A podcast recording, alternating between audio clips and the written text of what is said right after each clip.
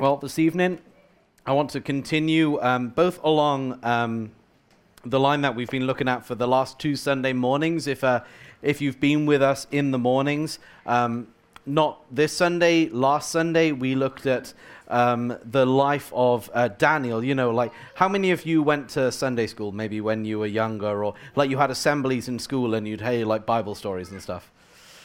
Wow, okay, I thought there'd be more people. But um, so chances are, even if you never grew up going to church, uh, even if you never, like this is your first time stepping foot in a church, my guess is there's a couple of Bible stories that you've probably at least heard of. And my guess would be you've probably heard of Daniel in the lion's den. Um, and if you've been in church, I hope you've heard Daniel in the lion's den. Well, last Sunday we looked at Daniel in the lion's den and we saw how it, you know, it wasn't actually Daniel's faith which saved him, it was Daniel's faithfulness and God's faithfulness to Daniel. That in the midst of it, that um, King Darius, as he's throwing uh, Daniel into the lion's den, he says, May your God, whom you serve continually, save you. And he did. And then this morning, we looked at David and Goliath. And um, again, you've probably heard David and Goliath. You know, like this small little boy goes against a giant with five stones with a sling, and Goliath is slain. And in that, we saw that it was Daniel's, uh, Daniel's, David's response to God's faithfulness that led him to a act of faith in the moment. And stepping out in faith, Goliath fell. But what happens if you have had no faith in the past? What happens if you're like, God, I've never really thought about you before. I've never had faith in you. I've never experienced your faithfulness in my life as far as I know. Where does that leave you?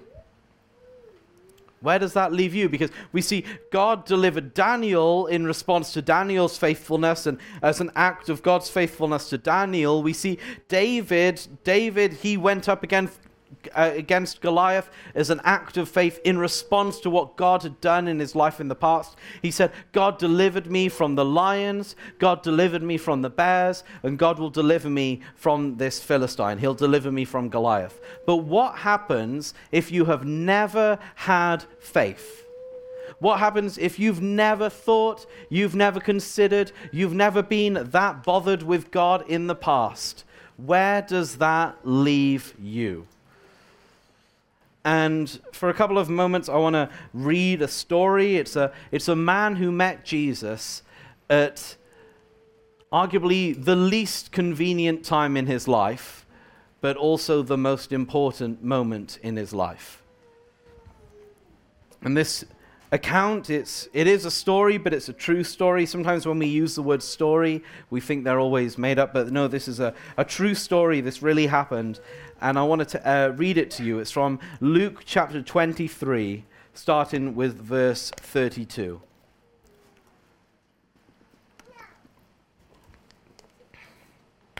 This was probably, if you were thinking of all the opportunities you had to meet Jesus, I guarantee this would not be the opportunity that you would choose. But it was also this man's only opportunity to meet Jesus. And this is what it says. This is Jesus. He's heading to the cross. It says, There were also two others, criminals, led with him to be put to death. And when they had come to the place called Calvary, they, uh, uh, there they crucified him and the criminals, one on the right hand and the other on the left. Then Jesus said, Father, forgive them, for they do not know what they do and they divided his garments and cast lots. And the people stood looking on, but even the rulers with them sneered, saying, He saved others. Let him save himself if he is the Christ, the, son, uh, the chosen of God. The soldiers also mocked him, coming and offering him sour wine and saying, If you are the king of the Jews, save yourself. And an inscription was also written over him in letters of Greek and Latin and Hebrew This is the king of the Jews. Then one of the criminals who were, uh, who were hanged blasphemed him, saying, If you're the Christ, save yourself and us. But the other, answering, rebuked him, saying, Do you not even fear God, seeing you are under the same condemnation? And we indeed justly, for we receive the due reward for our deeds. But this man has done nothing wrong. Then he said to Jesus, Lord, remember me when you come into your kingdom. And Jesus said to him, Assuredly, I say to you, today you will be with me in paradise. that is the word of the Lord. Arguably the worst moment to meet Jesus. Like, if you haven't yet met Jesus, Jesus is the most important person you will ever meet. And I don't know about you, but there's sometimes those really, really important people that you meet, and I don't know who it would be in your world. I don't know if maybe for you it would be meeting the king. Maybe for you it would be meeting a great sports star. Like, you know, maybe if Lionel Messi like walked up to you and said, "Hey, it's good to meet you." Maybe it, it would, you know, be like, a, you know, a CEO of a big company. Like if Bill Gates, founder of Microsoft, was to walk up to you. Maybe they were some of the big people who you would like to meet. And I don't know about you, but whoever the person who'd like, I would love to meet them, chances are you don't want to meet them when you're in pain when you're suffering, when you're naked, dying on a cross. You probably don't want to meet them right then and there. You probably want to meet them when you're, you know, you're dressed in your finery, you've had a shower, you've put on, you know, like your finest uh, deodorant. If you don't normally wear deodorant, you've put on deodorant. And probably you want to meet them when you're in that situation. But for this man, this was his only opportunity to meet Jesus. And although, if I say he didn't have much of a life on earth left to change, but it changed his eternity. this man had probably no history of real relationship with God. I mean, he was a, remember, he was a, a member of the Jewish nation. He was one who, they were given the law of Moses. They were given what was right and what was wrong. And whatever he did in his life, it led him to the point where he was dying under punishment of Rome, dying the worst death that he could be punished with, dying on a cross. And it's at that moment that he got to meet Jesus. But the way it, this is laid out, it's, it's a really interesting contrast because as you're working it down, remember, Jesus, by this time, he, he's, he, he's been uh, arrested by the temple guard. He's been arrested by the Romans. He was handed over to the governor. He was beaten. He was taken to King Herod, where he was mocked. He was handed back to the Romans, where he was beaten some more. And then he's taken to the cross having um, carried the cross, collapsed under the weight of it, collapsed under exhaustion of suffering, where they then took a man who um, called Simon and they got him to carry Jesus' cross, and now he's hanging there suffering. He was on the cross for about six hours, and this is prob- probably, you know, getting towards the end of his time on the cross here. And the contrast of what is happening on the cross is interesting. Because you see a couple of different groups of people mentioned here. You see um, the, the religious rulers, they were there watching. You have the soldiers, they were there watching. And you have the criminals who are hanging there on crosses next to him, watching what is happening. And the first group, these, uh, these religious rulers, these rulers of the people, in verse 35, it says, And the people stood looking on, but even the rulers with them sneered, saying, He saved others, let him save himself if he is the Christ the chosen of God. And sneering, you know, it's not really a word we use, but it's kind of like, you know, when people like, they're like laughing, like, you know, pointing and making fun of. That's what sneering is. And they were looking at Jesus. Bear in mind, these were the people who were meant to have recognized who Jesus really was. They were the ones who were tasked by God saying, Keep an eye out for the Messiah. When he comes, he's going to do these things. You're not going to know he's the Messiah by how, by how he looks. You're not going to know he's the Messiah by the fact that he has a halo around his head. You're not going to know that he's my chosen Savior by there's going to be a radio announcer going, Presenting G- oh, I thought I would catch my microphone. Presenting Jesus Christ, the Messiah. You're not going to have anything like that. You'll know he's the Messiah by what he does. He'll heal the sick. He'll cleanse the lepers. He'll raise the dead. He'll give sight to the blind. By these things, you will know he is the chosen of God.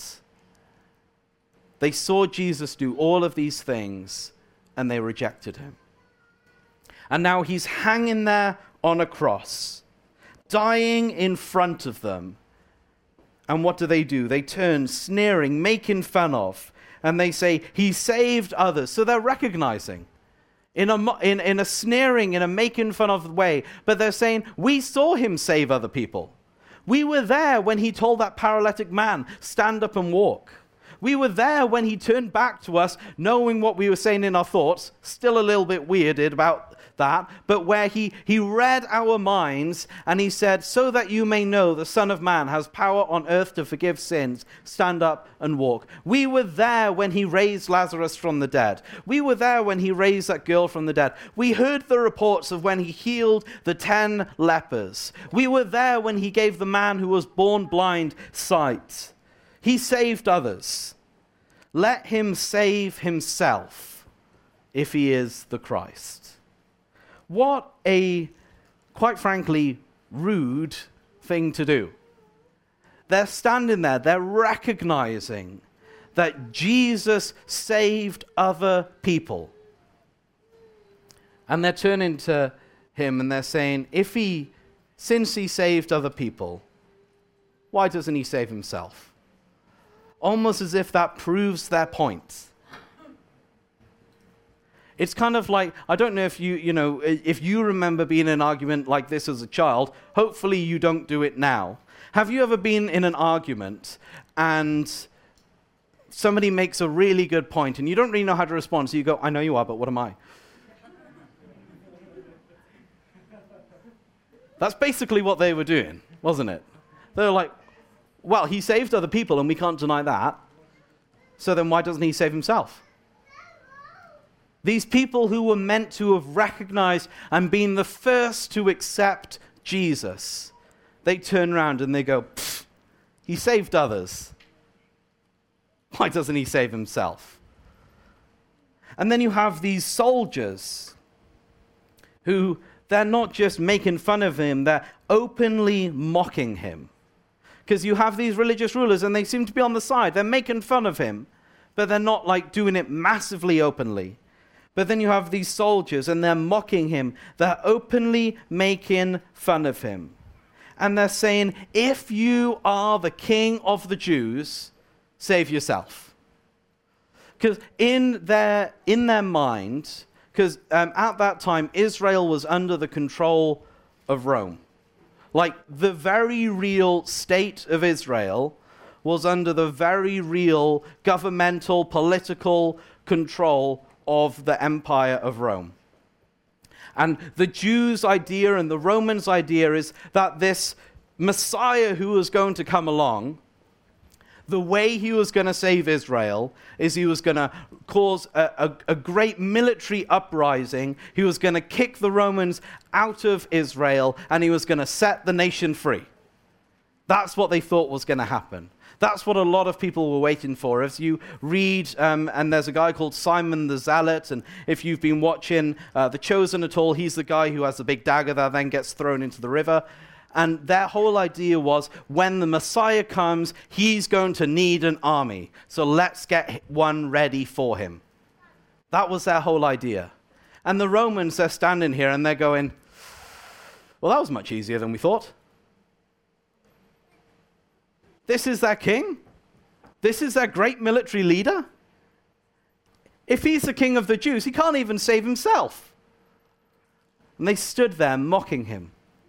those who should have recognized that Jesus was the Messiah, the chosen one, they were standing on the side making fun of him. They were standing on the side making jokes about him, saying, He saved other people. That we can't deny, but if he's the Christ, let him save himself. The soldiers standing there openly mocking him, saying, This is the king of the Jews? He can't even save himself. How is he going to save the whole nation? If you're the king of the Jews, save yourself. And then one of the criminals hanging next to him, one of his own people, it gets a little bit more severe. He says, one of the criminals, uh, sorry, in verse 39, one of the criminals who were hanged blasphemed him, saying, If you are the Christ, save yourself and us. You know what I find interesting about that? Is he went from sneering, making fun of, mocking, to then blaspheming.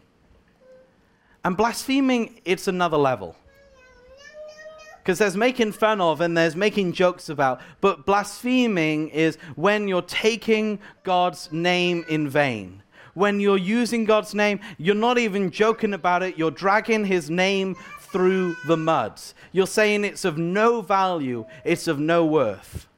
But the thing which I find interesting about that is by the religious rulers who were mocking him, by the uh, by who were sneering at him, the soldiers who were mocking him, and the criminal who was hanging next to him, all of them say, "If you're the Christ, save yourself." So it wasn't the criminal turning round and saying, If you're the Christ, save yourself, that was the blasphemy. Do you follow me? Because all of them did it, but it doesn't say all of them blasphemed. The difference with the criminal is he says, If you are the Christ, save yourself and us. Can I suggest to you that and us is the blasphemy? Because he says, um, in verse 35, the, the, the religious rulers with them sneered, saying, He saved others. Let him save himself if he is the Christ. They're saying, If he's the Christ, save himself. Sneering, not blaspheming. Verse 36 The soldiers also mocked him, coming, offering him sour wine, and saying, If you are the king of the Jews, save yourself. Mocking, not blaspheming. But then in verse 39, one of the criminals who was hanged blasphemed him, saying, If you are the Christ, save yourself and us.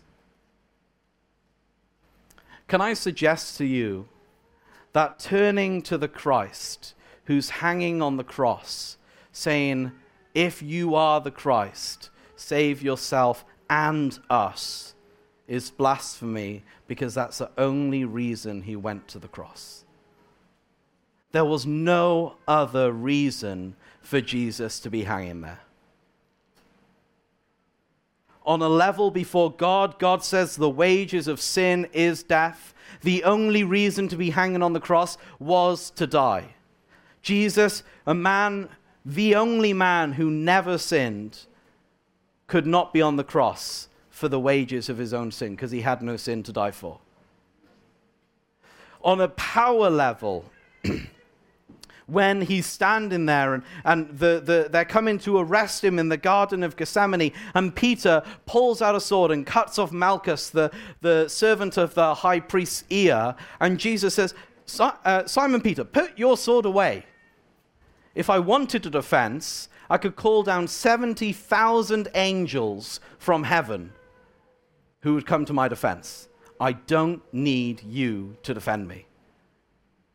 Jesus was not on the cross because he was not able to be defended. Jesus was not on the cross because he had done anything wrong himself. Even Pontius Pilate, the Roman governor, turned back to the, the high priest turned back to them when he was uh, taking Jesus on trial and said, I find nothing wrong with this man.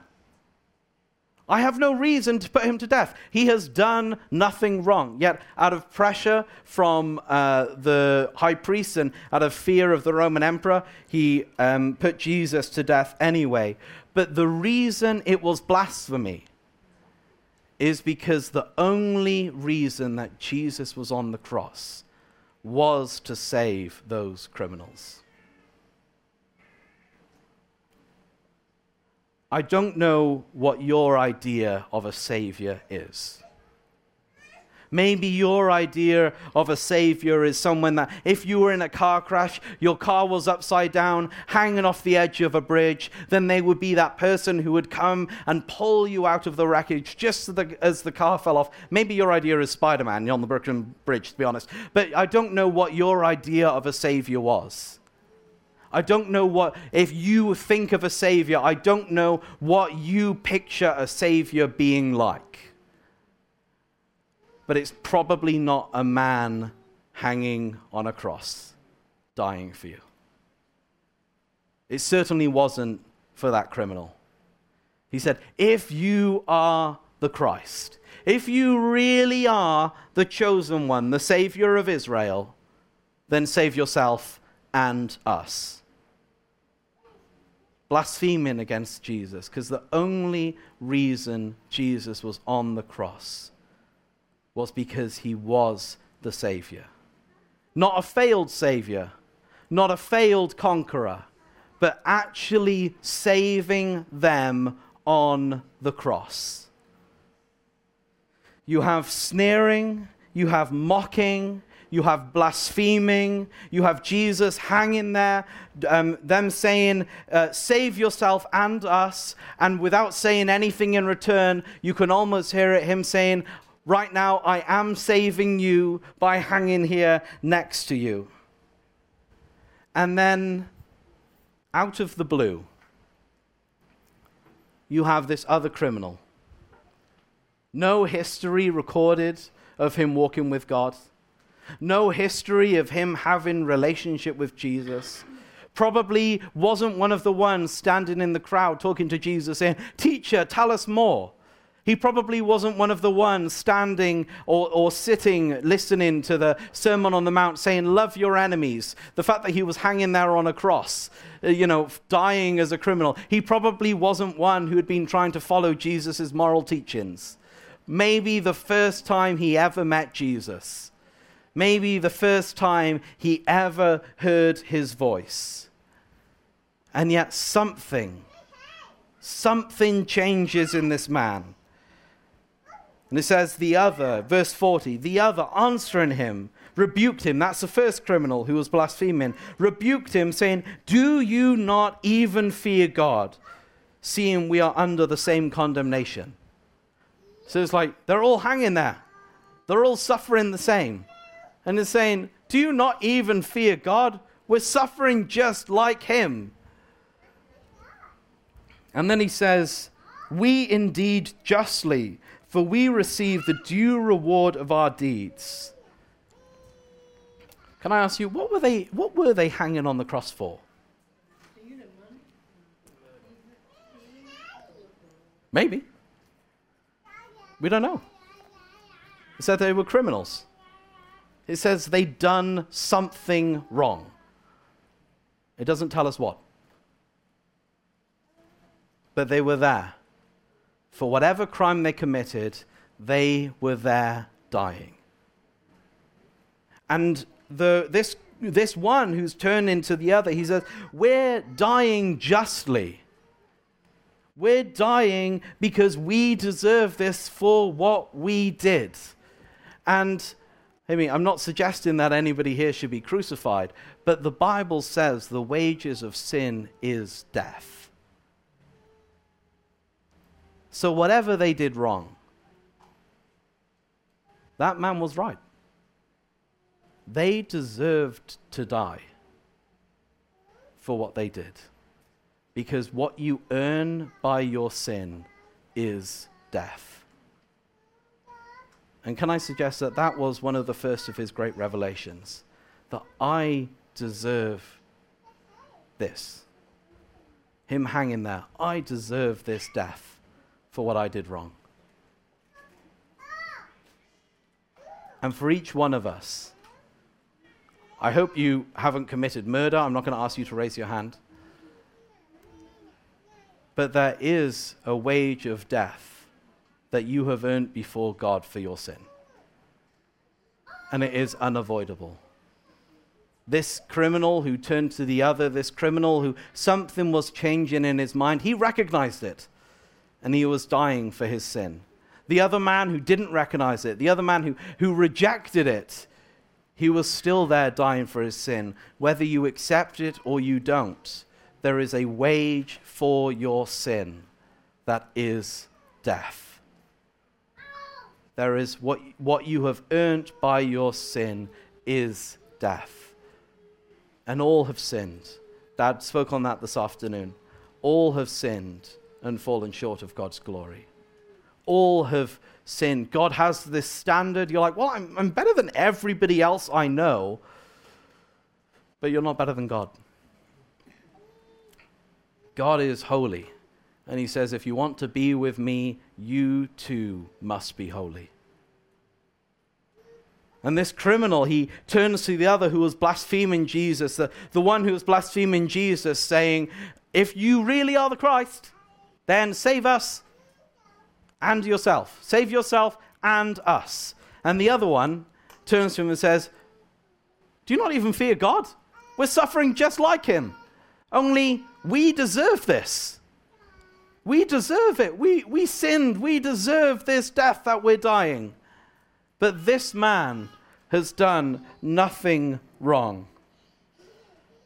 And then something changes in him. And he turns to Jesus and he says, Lord, remember me when you come into your kingdom. Remember me when you come into your kingdom. That was a profound, amazing revelation for him because the, uh, for most of the people at the time, their hope was that the kingdom of God coming would be the Romans being pushed out of Israel. But something changes in this man's mind. And at that moment, he realizes no, the kingdom of God is not about a violent military victory. The kingdom of God is about this man Jesus who has done nothing wrong, hanging here next to us, dying as a payment for sin. And he says, Lord, remember me when you come into your kingdom. Remember me. How many of you would love to go and see the White House? All right. Um, how many of you would love to? Uh, um, I don't know. How many of you would love to go to uh, Tyson Fury's house? Some of you like, I've been to Tyson Fury's house. Uh, oh, come on, work with me, guys. All right. Um, never mind. Let's scrap that. Cool. Um, never mind. Okay, so, oh, I've totally lost my trail of thought now.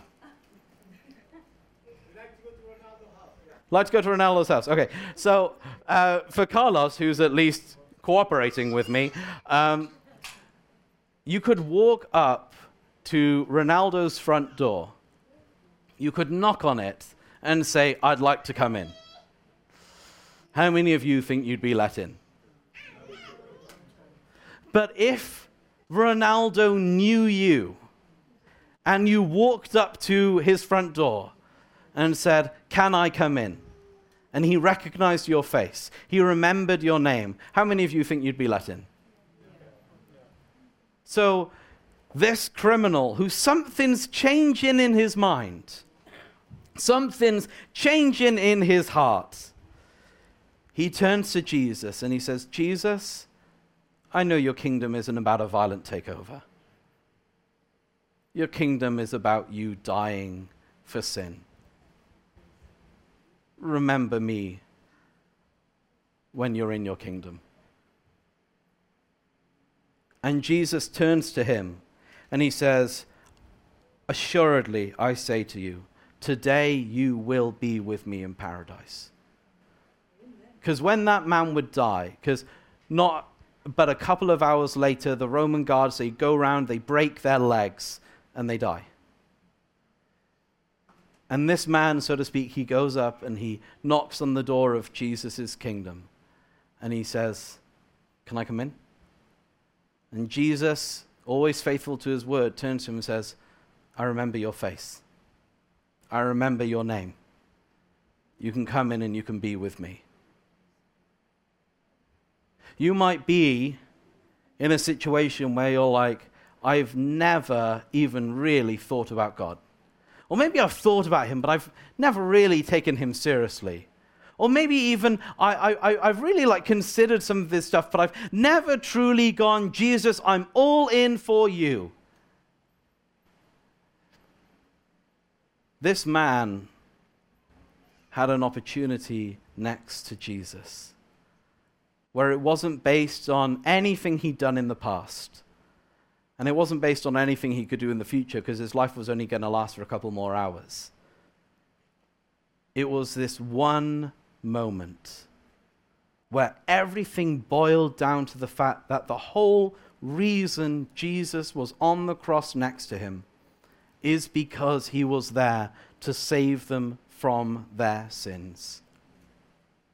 And this man, not based on 20 years of faithfulness, not based on knowing what God had done for him, but this one moment where the light switched on in his head, faith rose up in his heart, and he said, Lord, I see it. Remember me when you come into your kingdom. I know I'm dying for my sins justly. I know I deserve this, but Lord, would you remember me when you come into your kingdom as king? And Jesus turns to that man and he says, Assuredly, I say to you, today you will be with me in paradise. There was nothing else to be added for that man.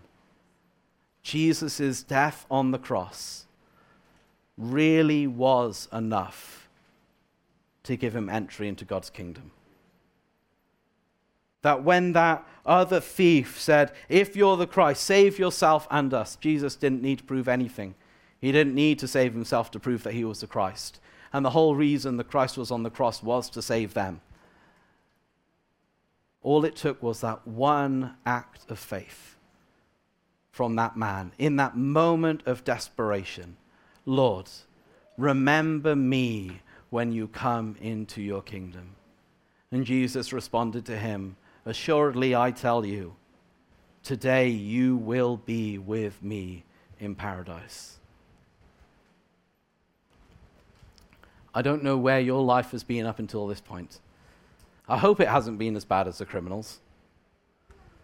But even if it has,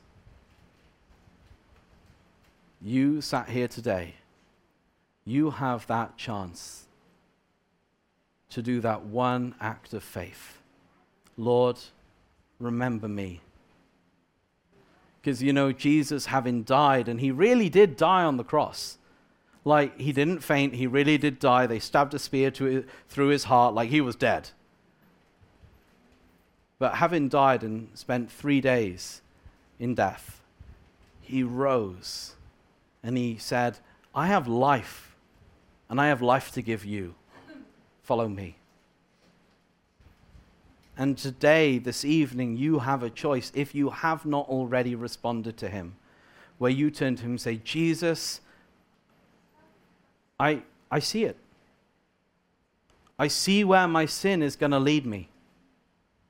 But Jesus, I see that you died to take away my sin.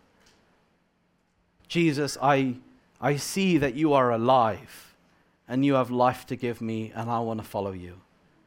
And you can turn to him and you can say those same words that that thief said Lord, remember me. Lord, save me. I want to follow you in your life. And he will always respond with those same words Today, you will be with me in paradise. Now, I hope for you that doesn't mean that within a couple of hours you're going to die. But you know, when you respond to Jesus, Your life doesn't begin after the grave, your life begins right now. So if you turn to Jesus and you say, Jesus, I see it. I see my sin is producing death in me, that the wages of my sin is death. But Jesus, remember me, give me your life, I want to follow you. He'll say to you, Today you will be with me in paradise. That thief only had that one opportunity. How are you going to use your opportunity this evening? Let's pray. And if you're like, Jesus, I need to respond to you, Jesus, I need to call out to you, then why not say some words like I'm going to say now? And you respond to him from your heart, and you tell him how much you need him. And he'll respond to you, Today you will be with me in paradise. Maybe you'll pray something like this Lord Jesus, thank you that you went to the cross for me. I see and I know that the wages of my sin is death. Jesus, I know that you died to take away my sin. And Jesus, I see that you are alive and have life to give. Jesus, I want to follow you remember me. Save me. I'll live my life for you. In Jesus' name, Amen. Lord Jesus, I just thank you for each one who's here. Lord, thank you that your good news is always good and it's always news. And Lord Jesus, I pray for those who responded to you, Lord. Thank you that you say that the moment someone responds to you, the moment they say you are Lord and you're risen from the dead, they shall be saved. Lord, that is your word, and that is our confidence in you. Lord, so I pray for those who've responded tonight, Lord, I pray you'd seal them by your Holy Spirit, and Lord Jesus, that you would use their lives for your glory. Lord, bless each one who's here this evening, I pray. In Jesus' name, amen. Amen. And if you, if you have responded to the Lord, don't, please don't be shy. The Bible says all of heaven was kind of peering over, going, Are they going to do it? And they kind of went, Way! And we want to join in that rejoicing. So if you have responded, please come let us know. We'd love to pray with you. We'd love to rejoice with you of how Jesus has changed your life. And as we close now, there's going to be the ministry team up the front. And if you want prayer for anything, please come and receive. But bless you.